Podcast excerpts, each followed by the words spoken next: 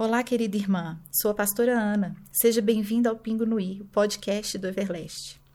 No último Encontro Eva, ouvimos uma mensagem impactante sobre o posicionamento dos cristãos. Confira nas nossas plataformas.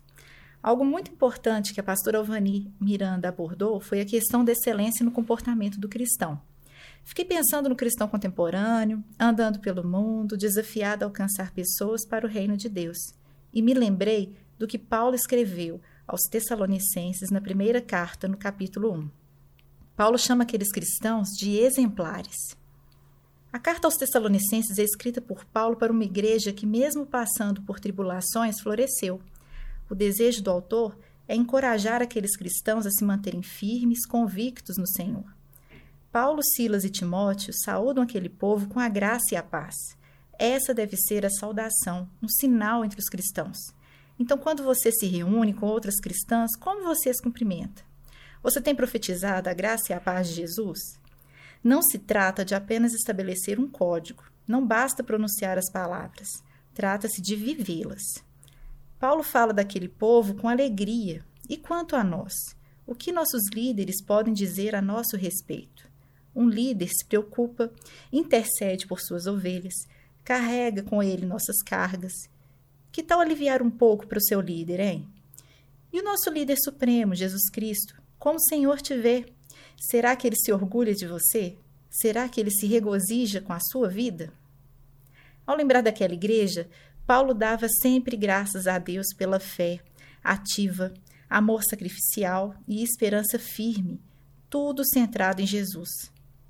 Paulo e os outros davam graças a Deus porque os que haviam se convertido se tornaram irmãos verdadeiros na mesma família amada de Deus e eleitos juntos porquanto obedeceram ao mesmo Evangelho. O alvo, o foco, era um só. E qual é o seu alvo? Por que você vem para a igreja 1, 2, 5 vezes por semana? Paulo relata que o Evangelho foi pregado pelo poder do Espírito Santo, ou seja, não é pela autoridade de Paulo, pelo seu conhecimento, por sua sabedoria, mas pela capacitação que vem do alto, do Espírito Santo. Imagine se eu chegasse aqui e dissesse, gente, lá no meu bairro um cara morreu, depois de 3 dias ressuscitou, subiu para o céu, com corpo e tudo. Você acreditaria nessa história? Para nós hoje é fácil. Porque temos a Bíblia, temos registros, temos pesquisas arqueológicas, mas para o povo daquele tempo poderia soar como notícia de tabloide. Se não fosse o poder do convencimento do Espírito Santo, seria impossível fazer tantos discípulos. E houve algo mais naquele lugar. Deus olhou com misericórdia para o povo de Tessalônica. Deus achou terreno fértil para plantar a semente da salvação naquele povo. E quanto a você? Você é terra fértil? Se você é terra fértil, você reconhece a visita do semeador? Você, ouvindo alguém pregar, consegue discernir o que vem de Deus? Você consegue separar até onde está Deus, até onde está o homem? Você está pronta para não ser enganada pelo inimigo? Como anda a sua sintonia com o Espírito Santo? A questão do exemplo é bem destacada por Paulo. Ele afirma que seguiu o exemplo de Cristo. Os Tessalonicenses, por sua vez, seguiam o exemplo de Paulo e tornavam-se exemplo para outras igrejas. Vemos então uma sequência de modelos que, assim como os tijolos de uma construção, se sobrepõem e se sustentam. Está aí a importância de nos mantermos em posição de firmeza espiritual, porque se cairmos, poderemos causar a queda de outros que se inspiram em nosso exemplo. Os irmãos tessalonicenses seguiram o exemplo dos evangelistas e do próprio Cristo, obedecendo a palavra e aprendendo a viver do servo de Deus. Ser servo de Deus implica sofrimento nos dias de hoje, mas a certeza da salvação nos conforta. Exemplo não é algo tão importante? Pensamos logo nos filhos copiando os pais, não é mesmo? E que exemplo você tem dado na sua casa, no seu trabalho, na igreja? De repente você quer que seu filho participe das atividades na igreja, mas você não está envolvido em nenhum ministério. Você quer que seu esposo venha para a igreja, mas você mesma só sai de casa atrasado para o culto. E no primeiro evento de família, do trabalho, você abre mão do culto para fazer o social.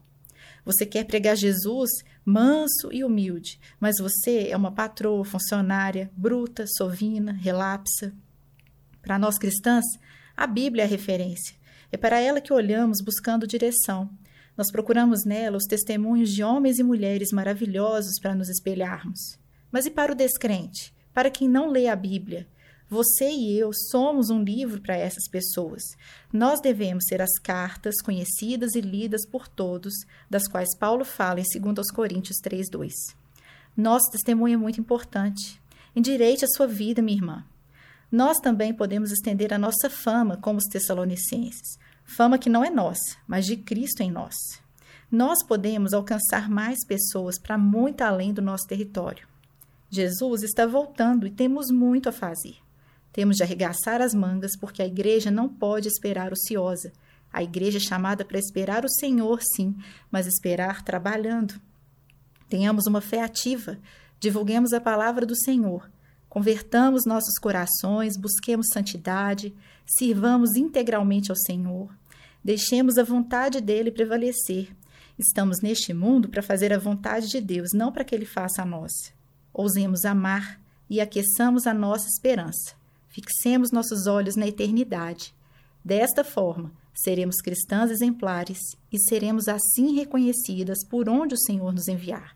Que Deus te abençoe. Um forte abraço.